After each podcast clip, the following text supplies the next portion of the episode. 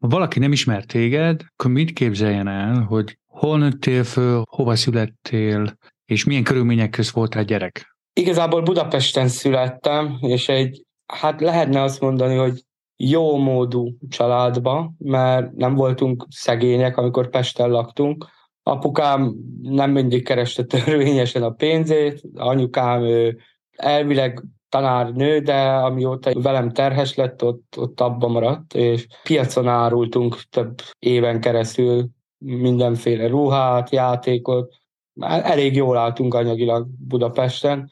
Aztán történt egy autóbaleset, én 7 éves voltam, koponyalapi törést szenvedtem, majdnem ott maradtam, és akkor így a szüleim már ők minden áron vidékre szerettek volna költözni, és leköltöztünk Bagra. Akkor már megvolt a másik két öcsém is, a nagyobbik öcsém, ő már öt éves volt. Igazából itt kezdődött a életem árnyoldala, lehet ezt mondani, hogy árnyoldal, de igazából nem, nem így tekintek rá, ez is kellett hozzá, hogy az, azzá váljak, aki most vagyok. Nagyon-nagyon rászoktak az italra, még jobban, mint Budapesten, és akkor így szép lassan elittak mindent, mindenünket, ami volt.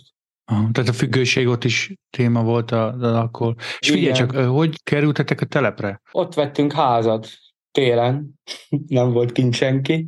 Ott, ott, ott vettünk házat a telepen. És így szocporra építkezni kezdtünk, és a vállalkozó szépen, ahogy, ahogy kellő, jó átvágott minket.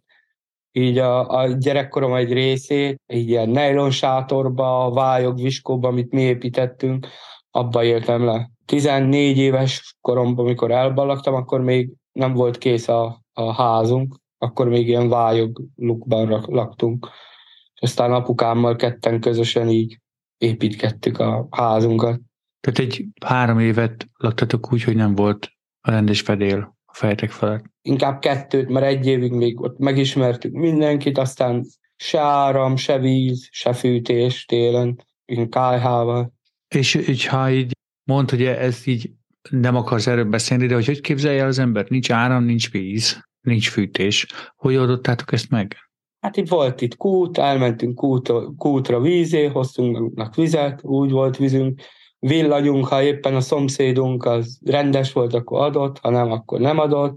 A fűtésünket meg úgy oldottuk meg, hogy egy kájha, és jártunk fát lopni az erdőben fát lopni az erdőbe. Uh-huh. Tehát nélkülözésben. Igen.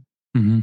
És figyelj, még mondod azt, hogy, hogy közben a szüleidnek volt az alkoholfüggőséggel gondja egyre inkább. Hogy elképzeljük, akkor most így három gyereket képzeljek el, akik ebben a helyzetben vannak, két szülővel, aki biztos sok oka volt annak, hogy, hogy miért is, de hogy alkoholfüggőek. Azért ez egy nagy kihívás egy gyereknek, hogy hogy kutatták ezt, hogy mi kell az, hogy jól fölnőjön egy gyerek. Rájöttek, hogy ha valamilyen körülmények nincsenek meg, akkor nagyon nehéz úgy egészségesen, jó kiteljesedve felnőni.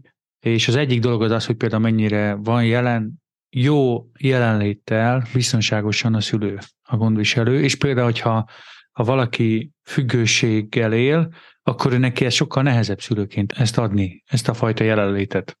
És van, hogy a gyereknek a gyerekkor ezt megsényli, Hát nem volt egy jó, jó gyerekkorunk, nem volt, igen. Hát azért sokat bántottak is. Hát igazából anyukám volt, aki, akinek eljárt a keze, néha-néha, de szóban verbálisan egy csomó, csomószor voltunk bántva mindannyian.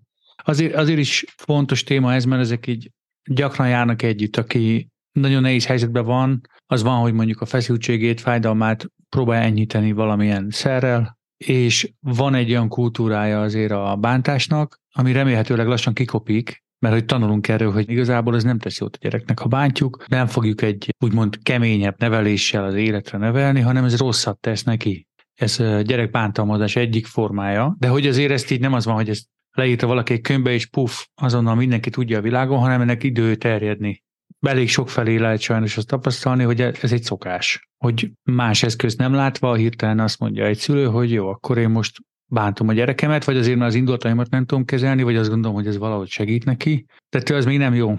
És szerinted most így visszatekintve, mi az, ami, amit fontos lenne tudni arról, hogy milyen függőségben élő szülők gyerekeként felnőni? Hú, ez nehéz kérdés. Hát nem jó, nem jó fölnőni így, szerintem. én nagyon rossz gyerek voltam, és talán ez, ennek volt ez a kihatása, ezért voltam annyira rossz. Hiába voltam viszonylag jó tanuló, de cserébe a magatartásom az nagyon-nagyon rossz volt, hogy talán jobban figyelni ilyenek így. A, a tanárok azok így konkrétan semmit nem vettek észre ebből, hogy mi milyen körülmények között élünk. Igazából ott, ott is mindig csak, hogy az igazgató is állandóan így ordibált velem, nem, nem veszik észre, lehet ezt leplezni. Igazából azt, azt javaslom minden gyereknek, aki így, így nő fel, hogy ezeket nem, nem szabad titkolni, ne próbálják meg titkolni, hanem keressenek föl valakit. Mhm, és ha jól hallom, azt is mondod ezzel, hogy ha a gyerek meg ilyet mond, akkor ezt jó meghallani. Igen. A kontextus számít, a párbeszéd fontos. Ennek a klipnek a kontextusát egy podcast epizód adja. Azt a beszélgetést a leírásban található linken éred el. Ha kíváncsi vagy hasonló tartalmakra, kövess minket a felületeinken. Ha támogatnád, hogy hasonló tartalmakat hozunk létre, visszajelzéseddel vagy támogatásoddal járulhatsz hozzá ehhez. Ezeket is találsz linket a leírásban. Köszönjük, hogy erre jártál!